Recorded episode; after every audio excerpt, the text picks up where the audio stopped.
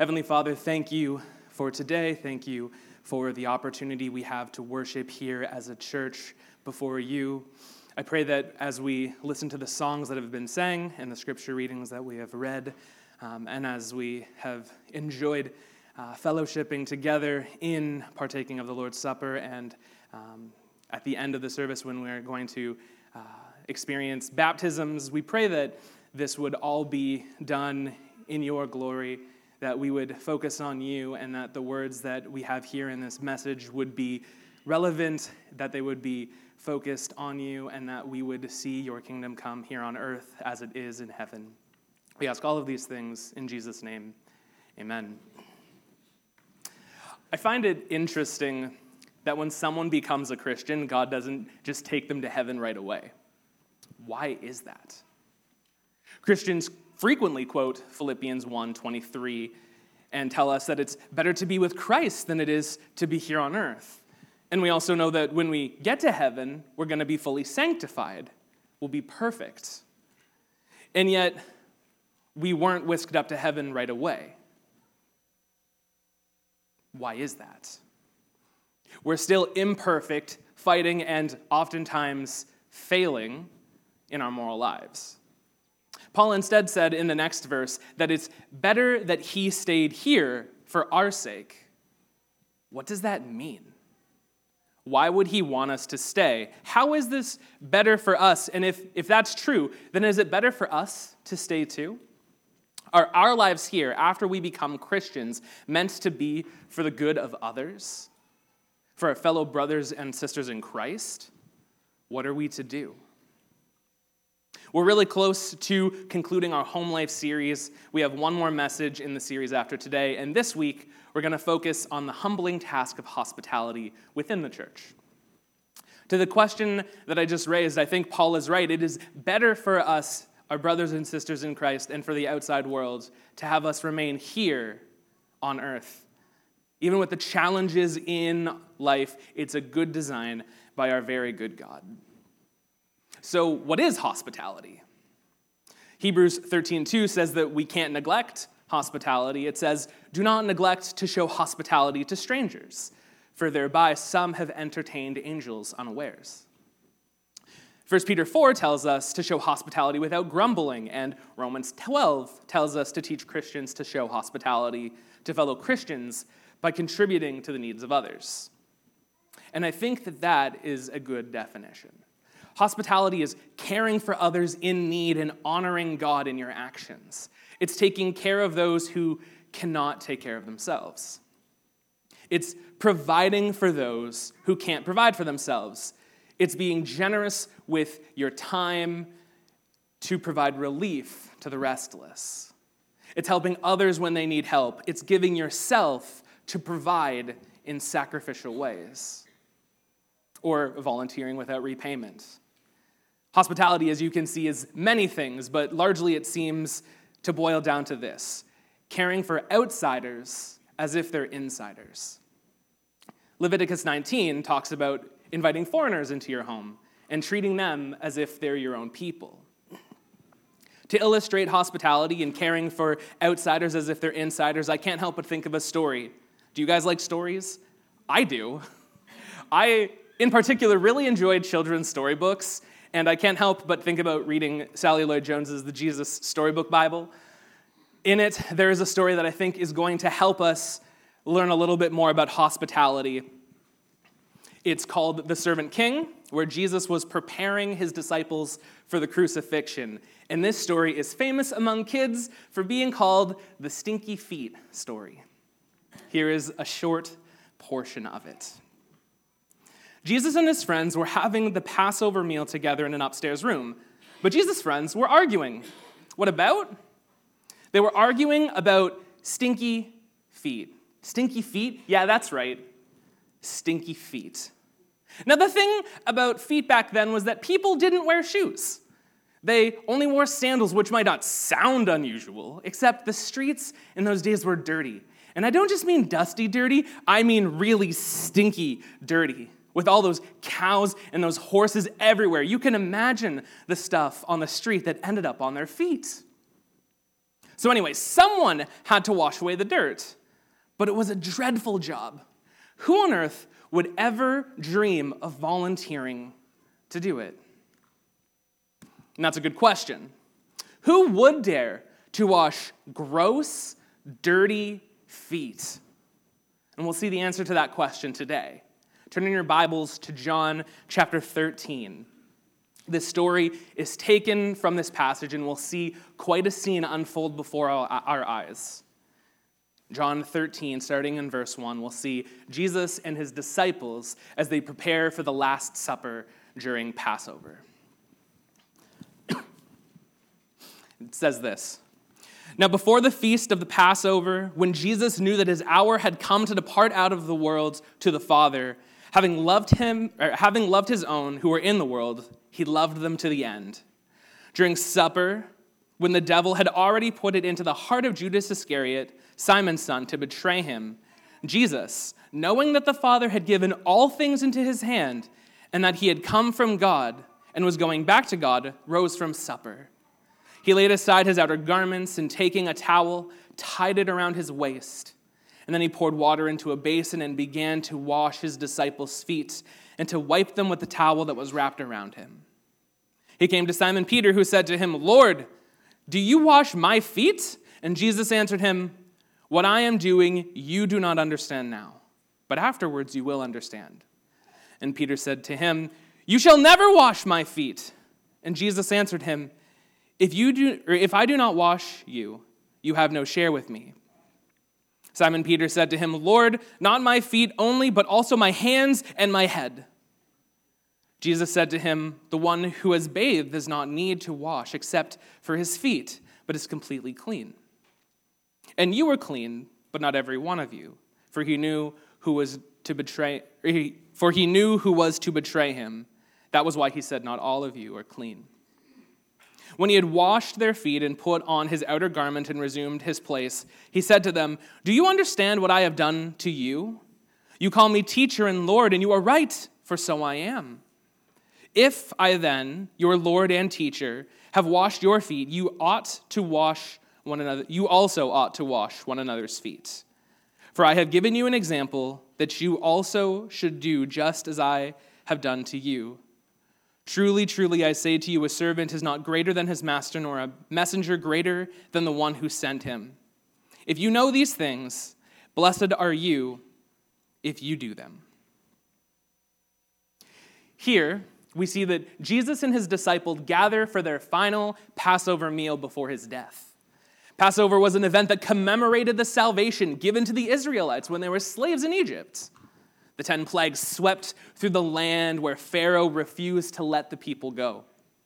The final plague was God sending an angel of death to kill the firstborn son of every household that was not covered by the blood of a spotless lamb. And that symbol foreshadowed what Jesus, as the Lamb of God, did for us, for all who are adopted into the family of God. And that's why we take communion. This occasion, Passover, was a moment of preparation for Jesus' departure from the world. It became a time for him to prepare, to prepare his disciples to take over his earthly ministry. He's been walking with them for the last few years, and this time where he would be crucified is coming. We had, and, and, and what had the disciples learned in these last couple of years leading up to this time? He was with them daily, and had countless lessons with them, so surely they learned everything that he needed to teach them, right? Apparently, that wasn't the case. Luke 22 24 records the actions of the disciples that evening. They were arguing, they quarreled amongst themselves about who's greater. They saw themselves as better than one another. They were fighting about who was best, all while Jesus was with them.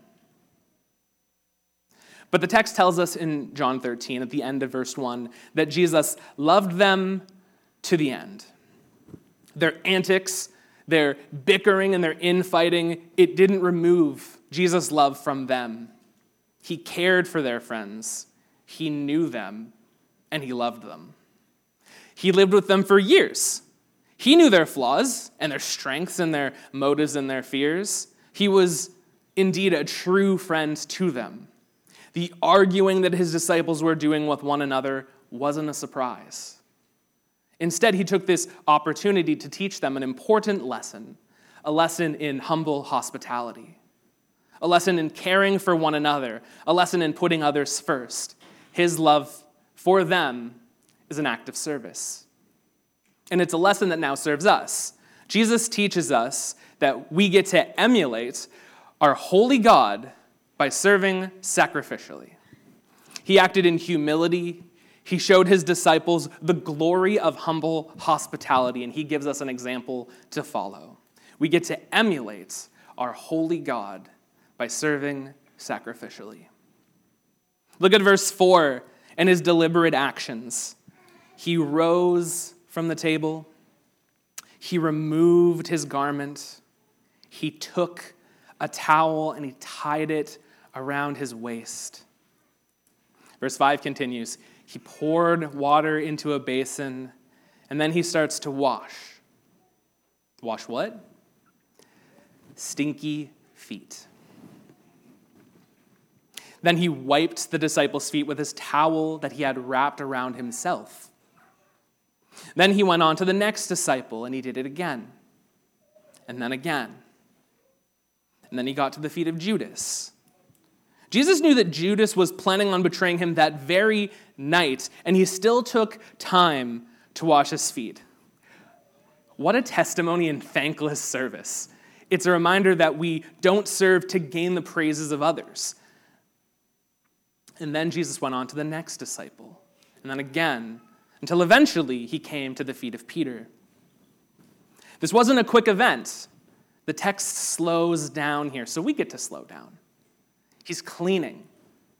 Cleaning takes a long time. That's why many of you likely procrastinate in your cleaning, or maybe you clean to procrastinate. He's cleaning something that's pretty disgusting. Could you imagine having Jesus clean your toilet because you thought you were too good to clean your own toilet? There's something that we can learn here from him. Jesus did not consider acts of service to be beneath him. Even the lowest common task did not deter him from serving others. It did for the disciples, apparently, but he took a lowly position. He took upon himself the form of a servant. He dressed like a servant with the taking off of his garment. He was showing that he was prepared to serve his disciples. It was an act of humility. He was showing his disciples how to serve. It also shows us that Jesus noticed the servants who washed feet. In this simple act, he shows that he came to serve and not be served. He cares for the outcast and the weak and the poor. He knows them. He's already come from heaven to live with us. Philippians 2 5 through it explains have this mind among yourself, which is yours in Christ Jesus, who, though he was in the form of God, did not count equality with God a thing to be grasped. But he emptied himself by taking the form of a servant, being born in the likeness of men, and being found in human form. He humbled himself by becoming obedient to the point of death, even death on a cross. This, right here, this is Christ's condescension he became like one of us. He had every right to stay in heaven, and still, he came to serve us. He humbled himself, he lowered himself. He stepped down from that high position and lived among us, and he died for us. What incredible news! No matter how sinful you've been, Jesus came to serve you.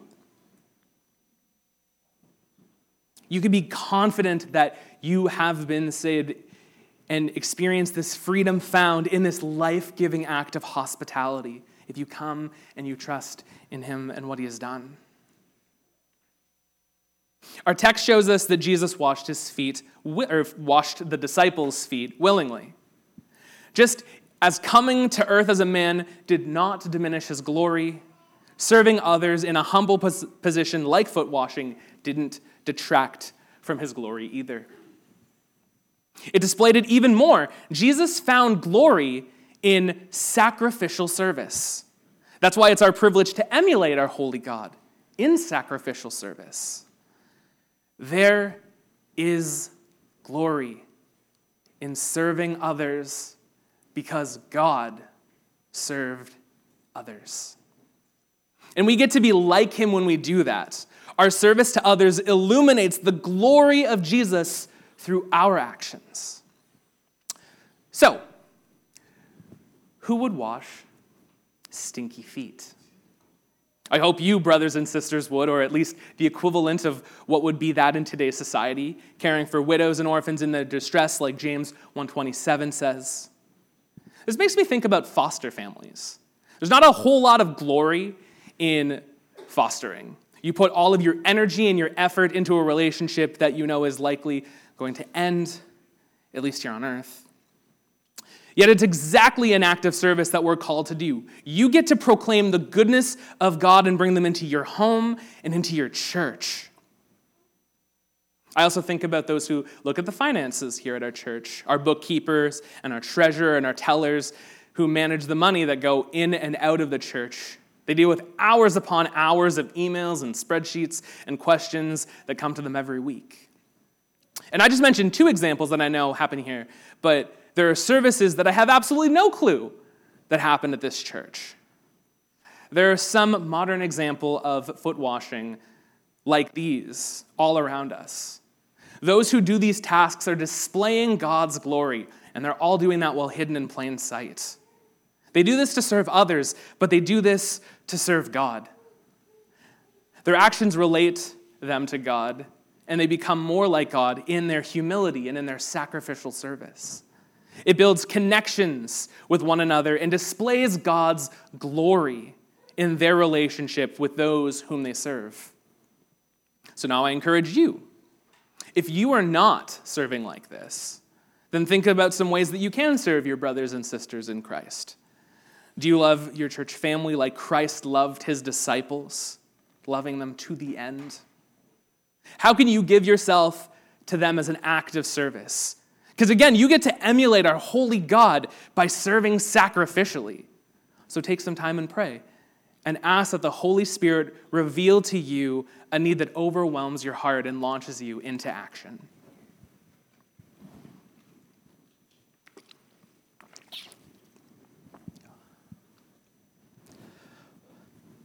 Now, if you'll also turn with me in your Bibles to the book of Acts, Acts chapter 6 we're going to see an example of people who are doing just that. We see in Acts chapter 6, this is where deacons are introduced. So here are the words from Acts chapter 6, starting in verse 1. Now, in these days, when the disciples were increasing in number, a complaint by the Hellenists arose against the Hebrews because their widows were being neglected in the daily distribution. And the twelve summoned the full number of the disciples and said, It is not right that we should give up preaching the word of God to serve tables. Therefore, brothers, pick out from among you seven men of good repute, full of the Spirit and of wisdom, whom we will appoint to this duty. But we will devote ourselves to prayer and to the ministry of the word. And what they said pleased the whole gathering, and they chose Stephen, a man full of faith and of the Holy Spirit, and Philip and Prochorus, and Nicanor, and Timon, and Parmenas, and Nicholas, a proselyte of Antioch.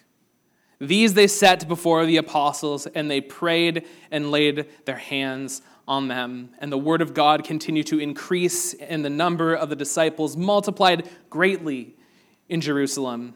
And a great many of priests became obedient to the faith.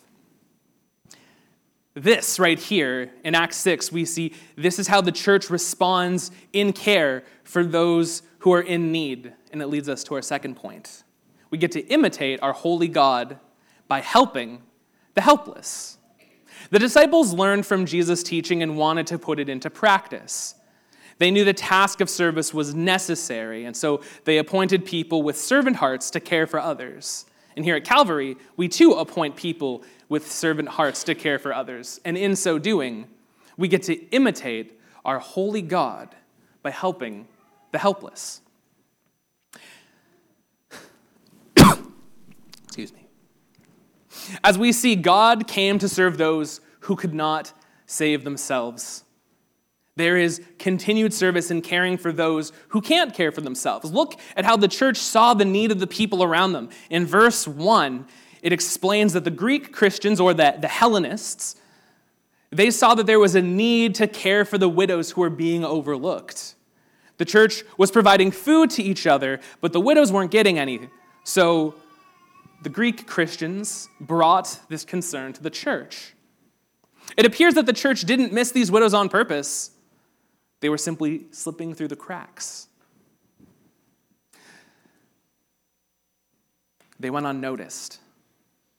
It's a reminder for us that people are hurting all around us. Do you see those who are hurting here in our church?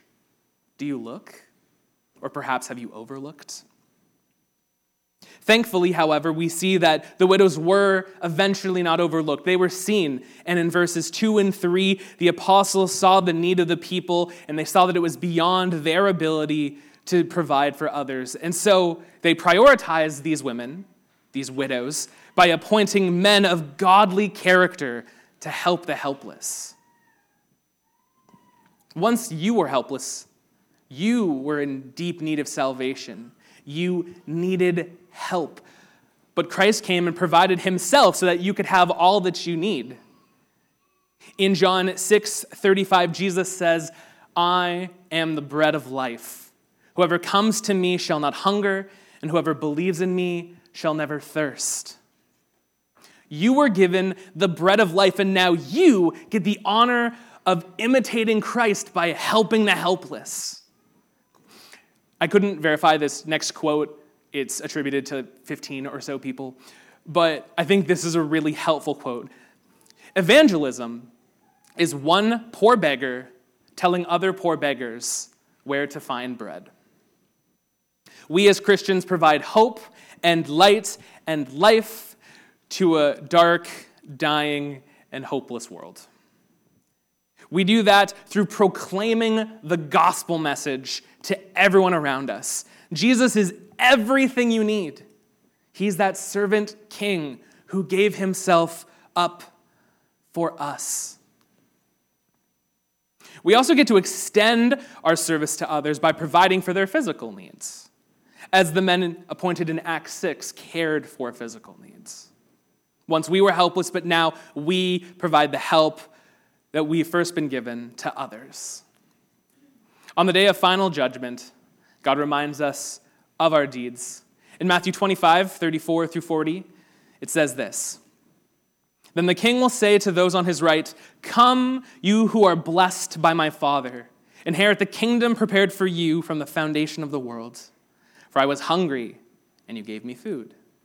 I was thirsty, and you gave me drink. I was a stranger, and you welcomed me in. I was naked, and you clothed me. I was sick and you visited me. I was in prison and you came to me. Then the righteous will answer him, saying, Lord, when did we see you hungry and feed you, or thirsty and give you drink? And when did we see you as a stranger and welcome you, or naked and clothe you? And when did we see you sick or in prison and visit you? And the king will answer them Truly I say to you that as you did to one of the least of my brothers, you did to me. So when we imitate our holy God by helping the helpless, we fulfill the righteous act that God has prepared for us to do.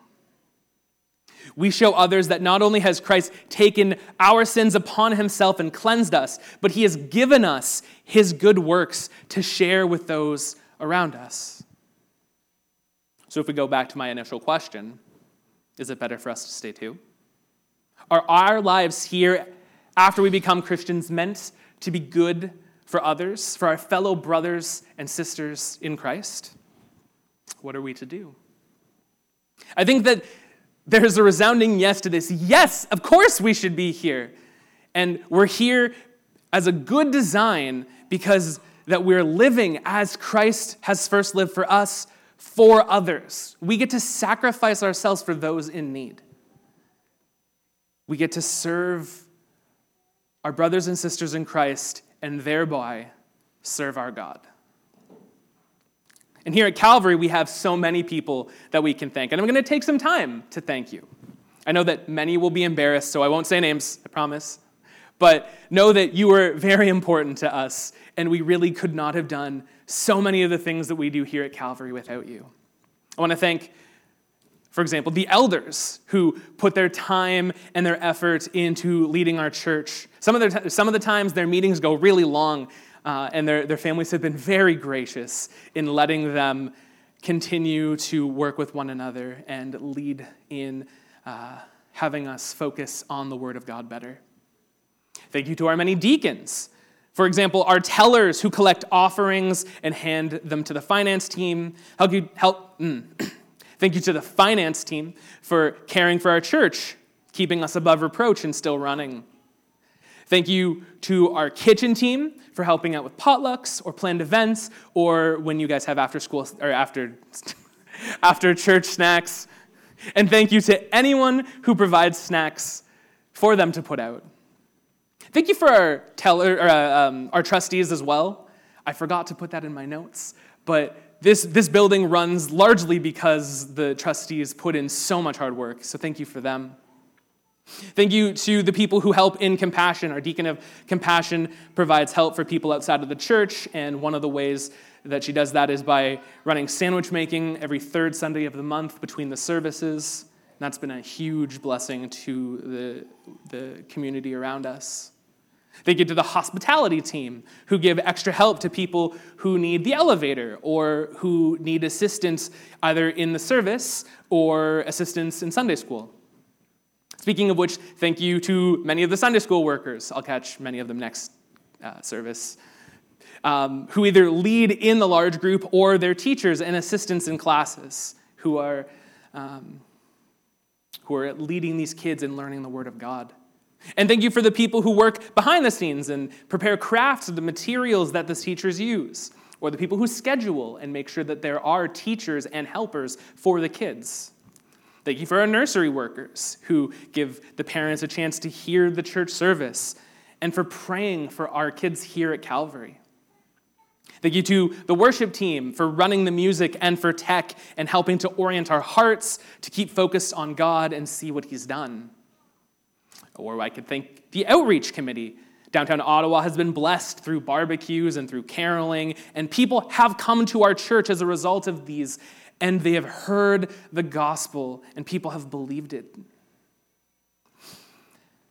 That's why we're here, right? We're sharing the gospel message. And so like, I'm so thankful for the outreach committee and also for the missions committee who connect the small groups with the missionaries that we have all around the world, telling people about the gospel of Jesus Christ.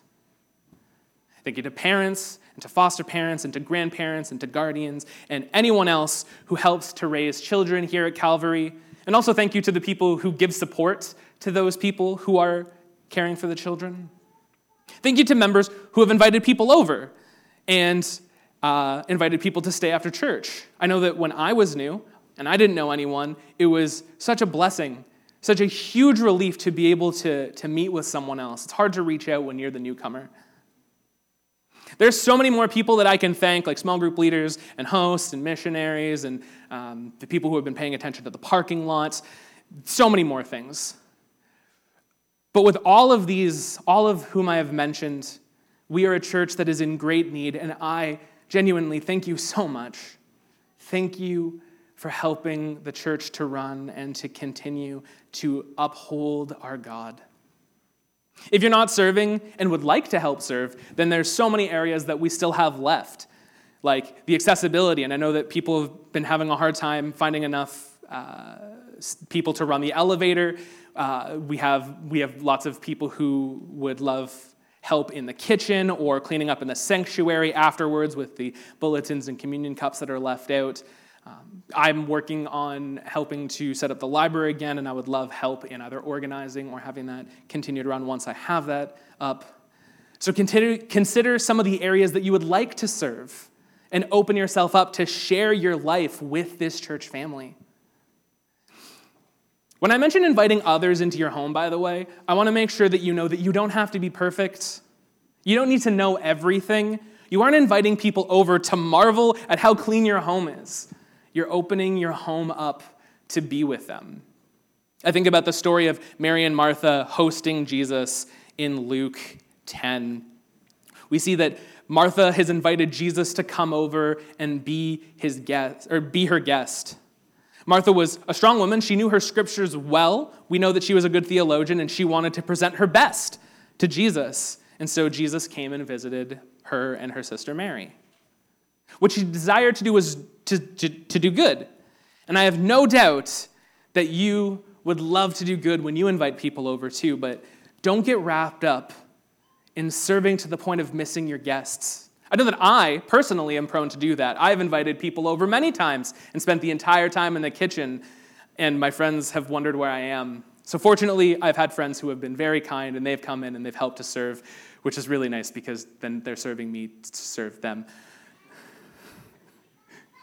But we're all really good at being independent and, and wanting to, to do everything for others, but it's okay. Spend time with your guests. We see instead Jesus praised Mary for stopping and being with him. She wanted to be there and listen to him as their guest.